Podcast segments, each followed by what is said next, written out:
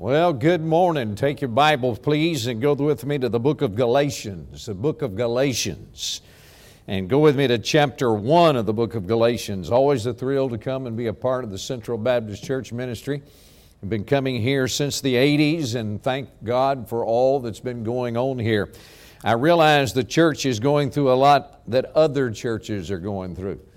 And some of you are without some of your friends that are here on Sunday morning, but you're here anyway. God bless you for your faithfulness and thank you for coming and being a part of the services. My wife and I have been married for 47 years, and God has allowed us in the last couple of years to go through some unique times. In 2018, my wife was diagnosed with a liquid cancer, a blood cancer.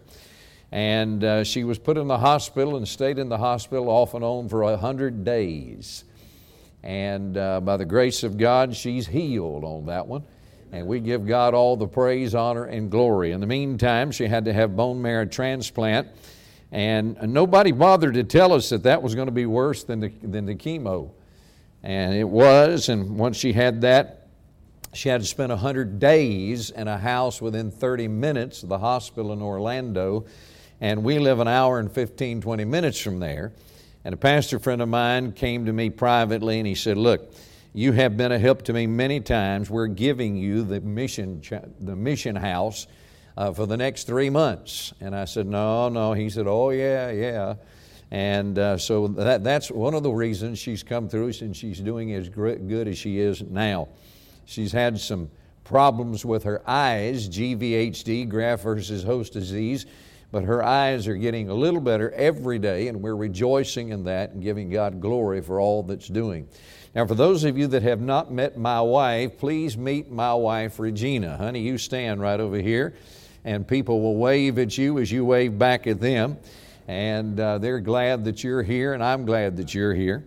Two years after that, in the month of March in uh, 2020, uh, I wasn't doing well on a Sunday morning, and we had to close the meeting that night. It wasn't my fault, it was the fault of the uh, pandemic that was going on.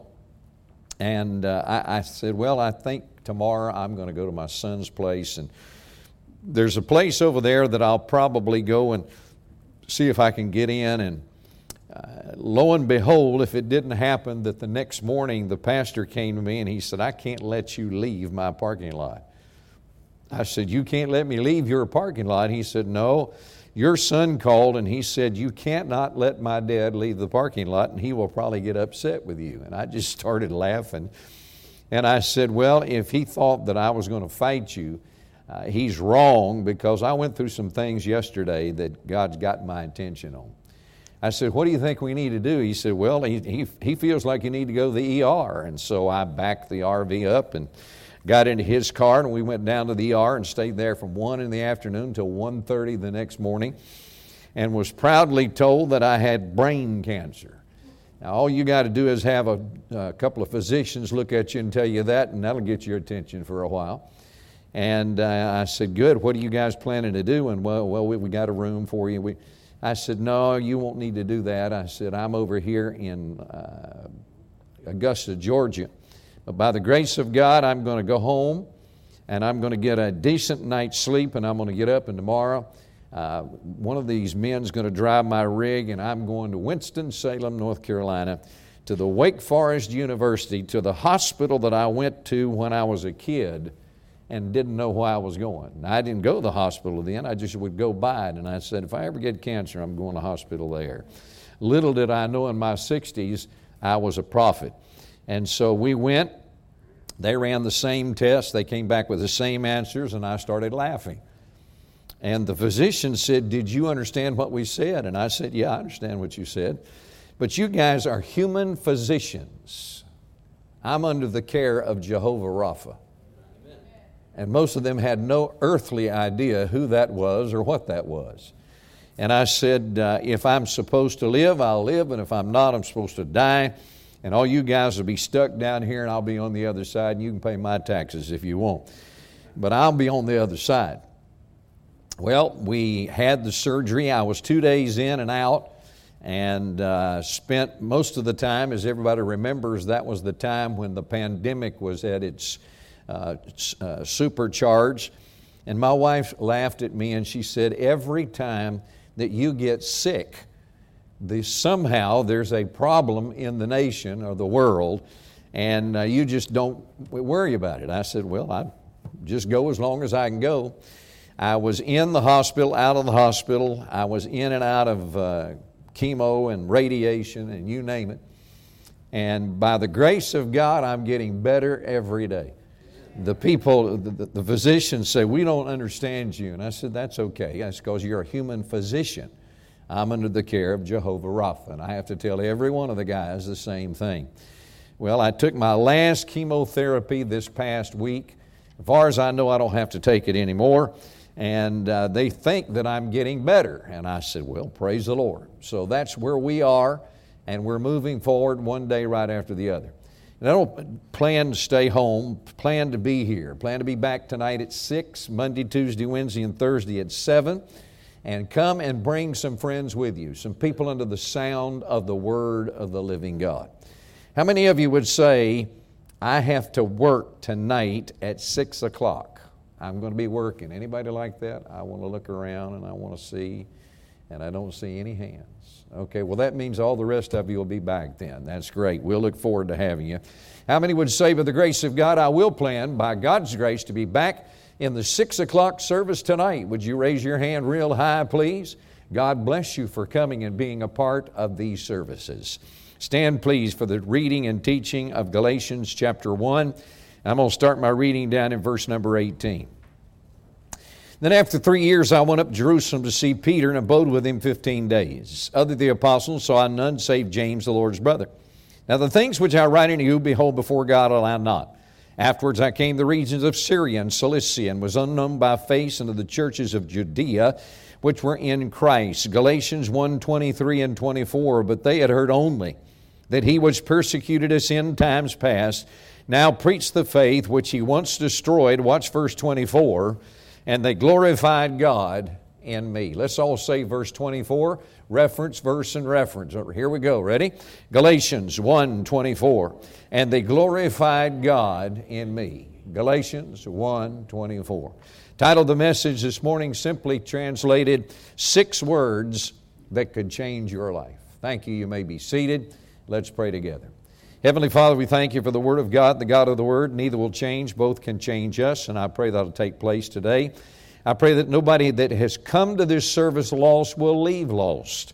They'll get under conviction and know how much you love them, and they'll want Jesus Christ. And for all of us that know you and belong to you, may we take one more spiritual step towards you and be filled with the power of the Holy Spirit of God. And we'll give you the praise, honor, and glory in Jesus' name. Amen. I was flying to a meeting some years ago and I picked up a magazine and read an interesting statement that said, Winners are driven by desire. I wrote that down. I said, I'll never forget that. That's a great statement. Sometime later, I was reading a book on leadership and I read another phrase that got my attention that said, Most of the world's great leaders have come under some dynamic and dominating statement that took charge of their thinking. I took those two statements and he went immediately to the life of the Apostle Paul. Was he a winner? Well, he said, I fought a good fight, I finished my course, I've kept the faith. Henceforth there's laid up for me a crown of righteousness, which the Lord the righteous judge shall give me at that day, and not to me only, but unto them also that love his appearing. Why? Because when he was a young man, having been saved by the grace of God, he understood how important God's grace was in his life and by God's grace and His power began to live every day under the anointing and the, uh, the atonement power of Jesus. In this passage of Scripture, he writes to the churches of Galatia and he says, And they glorified God in me. Let me show you, first of all, today the definition of the glory of God. If you look down, you'll notice that he said they had only heard only that he was persecuted as in times past, now preach the faith which he once destroyed, and they glorified God in me. The word glory means that all that it's all that God is and all that God does put on public display. It's the sum total of all of his characteristics. In Exodus chapter 16 and verse 7, and before all the people, Or in the morning, he said, I will be glorified. Now, how are you going to glorify somebody that you can't see? Psalm 19.1 says, The heavens declare the glory of God, the firmament showeth his handiwork. Day unto day utter speech, and night unto night showeth language. There is no speech or language where his voice is not heard. The Old Testament word glory comes from the word weight or heavy. It simply means that all that God is and all that God does weighs heavy on me. It puts me in a situation where I understand how impacting this is to my life.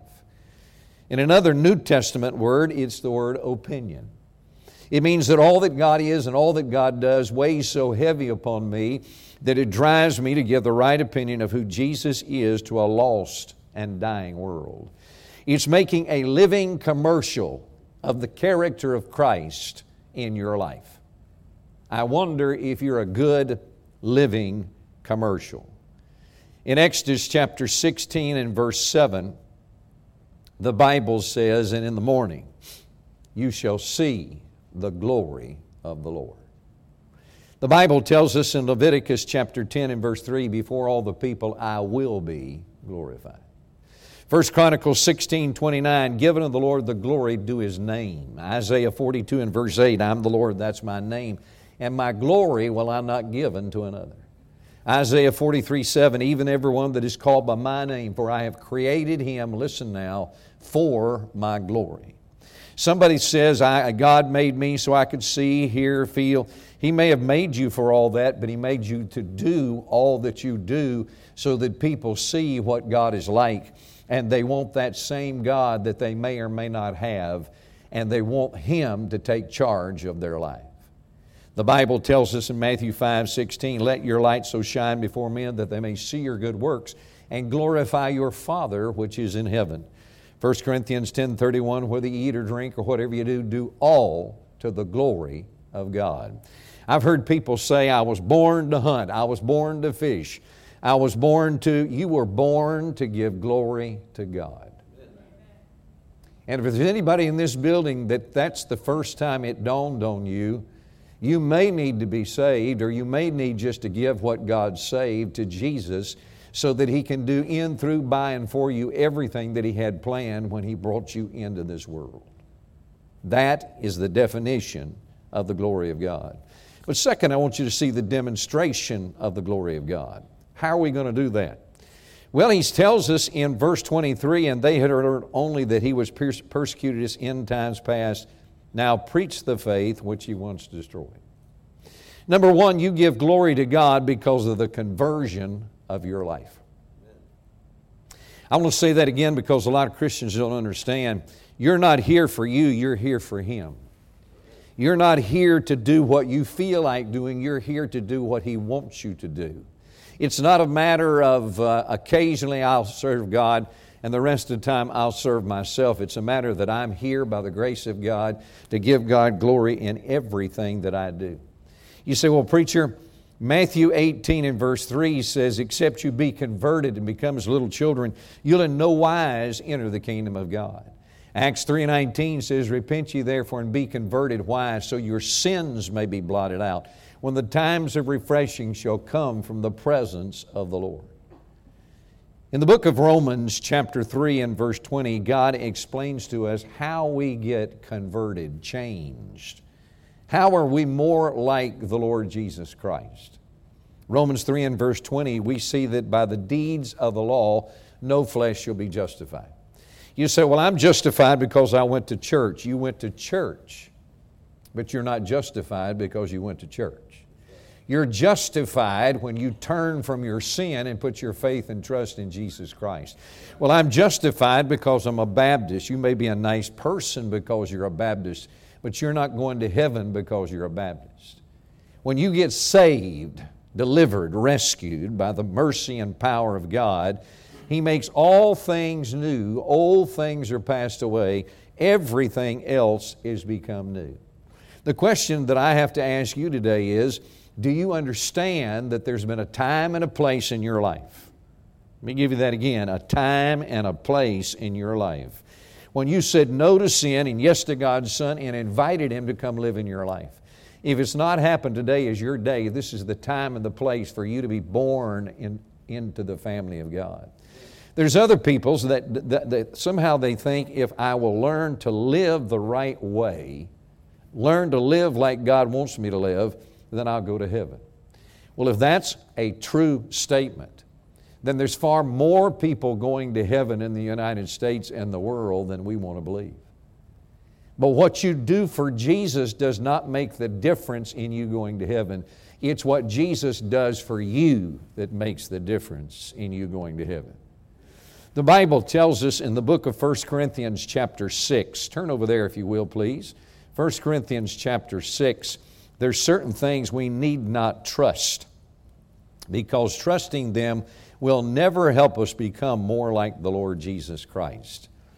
The Bible tells us in 1 Corinthians 6 9, Know ye not, 6 9, that the unrighteous, those without God's righteousness, shall not inherit the kingdom of God.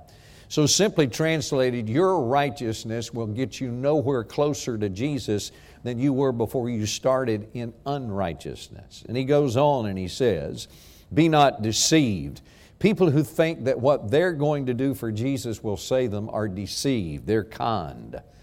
He says, Neither fornicators, those who are immoral, who are immoral mentally, physically, are going to heaven nor that are idolaters, those who are worshiping that which is not eternal, nor adulterers, those who are involved in immorality with somebody else's mate, nor effeminate, those who are living the lifestyle of somebody that is supposed to be born again and yet they're a man acting like a woman or a woman acting like a man, nor abusers to themselves with mankind, nor thieves, nor covetous I want to remind you that because you happen to know how to get money from people does not mean you're going to heaven. Judas Iscariot knew how to get money from people, and he's been in hell for over 2,000 years. It's not the way that you go. The Bible goes on and says, nor drunkards. Man told me one day, he said, I drink, but I'll go to heaven. I said, Not according to the Bible. No drunkard has any part in the kingdom of God. The Bible goes on and says, revilers, those who are making fun of spiritual truth, nor extortioners shall inherit the kingdom of God. Now, watch verse 11 of chapter 6. And such were, that is a key word in this passage. Such were some of you, but now you're washed, you're sanctified, you're justified in the name of the Lord Jesus Christ and by the Spirit of our God. Now, has God changed you since you got saved? You say, Preacher, that's a strong question. It's a simple question. Has God changed you since you made a profession of faith? You see, you're not saved by the change God puts in your life. But if you get saved, God will put change in your life. He'll make you a brand new person. Old things will pass away, all things will become new. The question is, are you any different than you were before you came to Jesus Christ? When I was in Bible college, I had a couple of buddies, one named Tom, the other named Dave. Completely different guys in different backgrounds. Tom grew up what we would call a 60s hippie. He was involved in about everything you could be involved in. He got invited to go to a camp up in New York. When he got on the boat, he was only semi there. He'd been on drugs, and so by the time he gets over to the island and he gets off and starts walking around and coming to, he said, Where in the world am I and what am I doing? And they began to give him the gospel, and it wasn't long until he received Christ. He got back on the boat, went across from the island, found himself a barber. His hair was halfway down his back. And he said, Cut my hair like they, live, like they have it cut over there at Word Life Island. And so they cut his hair. He got back on a boat and came back, and everybody said, Who in the world are you? And he said, I'm the guy that got saved yesterday. Look what God did to my hair. Amen. You say, Well, preacher, what did he do then? Well, he wanted to go off to Bible college, and so he went off to Bob Jones University. And when he went, he hadn't been saved very long, but whatever they told him to do, he did. Now, explain to me how a person who's lived all of his life for what he wants to do suddenly has a change in attitude and wants to do exactly what God wants him to do. Well, he met another fellow named Dave. Now, Dave was quite a fellow. Dave was the president of over a thousand preacher boys. Dave was a very brilliant young man. He went around and preached. And one day, Tom decided to tell Dave about Jesus. And he said, By the way, when did you get born again? And Dave suddenly was struck like somebody had hit him upside the head. He remembered go to, going to an independent Baptist church, singing an independent Baptist choir, going to an independent Baptist camp, but he never could tell you when he got born again. Can you? I didn't say, Do you think you're going to heaven? I asked you, When did you get born again? He got under such conviction, he repented and received Jesus Christ, and he got up in Sunday school. This was on Saturday. He got up in our Sunday school class on Sunday, and he said, I want everybody to know that yesterday I got saved by the grace of God. And Jesus Christ came in my life, and I'll never be the same again. I won't just execute what I'm supposed to do, I will involve myself in it. Today, he's an evangelist, still preaching the Word of God all across the world. You say, Preacher, God took two men right of completely different backgrounds. And when He entered their lives and changed them, they were changed for the power and anointing of Jesus. Now, take your Bible, go back, please, to the book of Galatians. The book of Galatians. You've seen the change in the lives of those who have come to Christ. But there's also the confession of your Lord. It tells us in verse 23 they had heard only that he was persecuted as in times past. Now, watch this phrase now preached the faith which he once destroyed. Result, they glorified God in me. The conversion of your life. God can't get glory in your life until you're changed by his changing. God can't get glory in your, in your life until you are the one who are confessing who he is. The Bible tells us in Matthew 14, 4 and verse 19, follow me. I'll make you to become fishers of men. He tells us in the book of Acts, chapter 1 and verse 8, ye shall receive power. After that, the Holy Ghost has come upon you, and ye shall be witnesses unto me. You read in the Psalms of 107 and verse 2, let the redeemed of the Lord say so. All that have been redeemed out of the hand of the enemy. The Bible tells us in Romans chapter 10 and verse 15 how beautiful are the feet of them that preach the gospel. How long has it been since you really witnessed to somebody? I didn't say when was the last time you handed somebody a track. I said, how long has it been since you really witnessed to somebody? You wanted them to be saved. You thought to yourself, I'm going to die if this guy doesn't at least take the gospel track. Who is it that you've been witnessing to? I was preaching in a meeting, and a 16 year old boy walked up to me and he said, Sir, do you remember me? And I said, Son, I remember your face. I'm sorry I can't call your name. He said, You led me to Christ last summer. I go to public school. God's changed my life. I'm seeing a lot of people come to Jesus, and I said, Well, tell me all about it. And he did. I said, How many people have you seen come to Christ? He said, Nine. He's been saved 10 months and nine of the people that he went to school with in his public school came to Jesus. I was preaching in a morning meeting in the state of North Dakota. When I gave the invitation, many responded, and among them was a man that shook up everybody in church. And I noticed that everybody was talking. I said to the pastor, Who is this man in the center aisle? He said, He is a man, and this is the second time he's been to this church. And he's trusting Jesus Christ, and God's come into his life, and he's a new creature in Christ Jesus. It's interesting, he was back Sunday night, Monday, Tuesday, Wednesday, Thursday, and Friday night. Hello. How often do you come back? On Thursday night, he came to see me and he said, I don't know what to do. I run this liquor store. And from what I've been hearing preached this week, it's wicked. So I got to get rid of it. Boy, I like guys like that. And he said, Would you help pray for me that I could get rid of it? Well, he got rid of it and bought a brand new store where he sells groceries and where he cooks and where waitresses help him. And everybody that comes in that store gets the gospel of the saving grace of Jesus Christ. What happened to him that didn't happen to you? Let me give you three words and close the service this morning that I hope you'll never forget. Word number one is the word sin. Would you say that word with me? Sin. The Bible says, For all have sinned and come short of the glory of God. If you have never seen yourself as a hell deserving sinner, you've never been saved.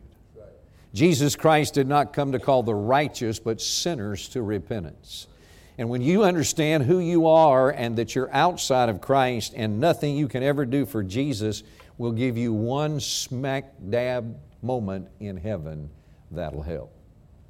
Number two is the word sentence.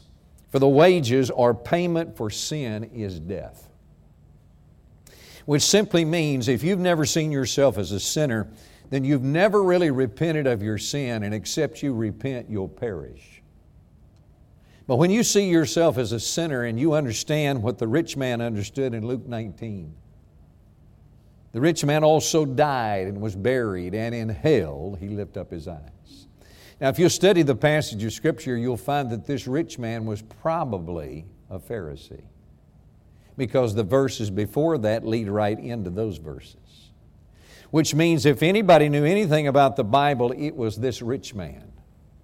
But he never repented, he never received Christ. And he woke up in hell. But there was a man that was placed at his gate every day. He was a poor man, he had no money. And what he wanted was enough to eat just to survive. They both died. The rich man went to hell. By the way, you may have the most money of anybody in Ocala, but you can be in hell before dark if you don't repent and trust Christ. You may be the poorest man in this entire town, but you can be in heaven before anybody knows you're dead if you'll put your faith and trust in Jesus Christ. Sin, sentence, sacrifice. He who knew no sin became sin for us. Now, how does a person who does not know sin, he's never been involved in sin, how does a person who doesn't know sin receive Jesus into his life? He comes to a realization that he is a sinner and he is sentenced. And it really doesn't make any difference if he's killed somebody or stolen something because all sin leads to hell. Some of you didn't get it. I'm going to say it again. All sin leads to hell. And he comes to the realization that without repentance and faith, he will never go to heaven. The word repent means to change your mind. You do not change your life, you change your mind. When you change your mind, God will change your life and then you believe. And it doesn't just mean, I believe that there is a God and He died and was buried. I, I, I, lots of people believe that who will never go to heaven. It means you believe that this God died for your sin, that He was put on the cross for your sin, that the, His blood was shed for your sin, that He was raised again for your sin, and He's offering you the gift of eternal life by faith and repentance. Whosoever shall call upon the name of the Lord shall be saved. Sin, have you admit, ever admitted that? Sentence, you're one heartbeat from hell right now. And for those of you that are sitting here saying, I'm not, then you need to be saved really bad. Because until you see yourself hell worthy, you have no worth on the cross. But if you see yourself hell worthy, then what Jesus did on the cross, He paid for you. And then by faith, you receive Him, invite Him to come into your life, and let Him have His right of way in your life. Has that ever happened to you? You may be sitting here today and you're a teenager and you went off to camp and they kept saying, You need to get saved. You need to get saved. And so you kept hearing them say, You need to get saved. Well, this is my turn. I'll go down. Tell me what to pray. Okay, thank you. But you never did get saved. and you know you're still lost. You may be a man and you come to church occasionally, and thank God you're here today. And your wife kept pestering you, and she said, If our marriage is going to work, you're going to have to make a profession of faith. You're going to have to get saved. So finally, you said, Tell me what to pray. But you're not saved either. Because when you get saved by the grace of God, you're never the same again. Can you backslide? Mm-hmm. Can you get away from God? Mm-hmm. Can you get ornery and get out of church? Mm-hmm. But I'll tell you what will happen God Almighty will put the hammer down and He'll chasten you. And when God is chastening you, it won't be a little slap on the hand, friend. It'll be a major move of the power of God in the life of an individual called you. This book guarantees us that we're going to heaven if we repent and believe the gospel. But there's no guarantee in this book that you're going to heaven until the time that you don't want your sin, you want God's Son, and you invite Him to come live in your life. If any man be in Christ, he's a new creature. Old things are passed away, and behold, all things are become new.